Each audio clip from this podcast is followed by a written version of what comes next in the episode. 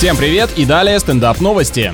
В Китае запустили систему слежения за детьми-геймерами, которая запрещает несовершеннолетним подключаться к онлайн-играм в позднее время. Потому что нужно достичь зрелости, чтобы с другими дядями в стрелялке всю ночь рубиться, а потом не выспавшемуся садиться за руль с краснючими глазами, ехать на работу, чтобы весь день пить кофе. Это испытание для взрослых. Теперь в Поднебесной, чтобы получить доступ к виртуальным развлечениям, придется сканировать лицо и при авторизации вводить свое настоящее имя. То есть даже не получится инкогнито кого-то поматерить, это занятие постепенно утрачивает свои психотерапевтические свойства.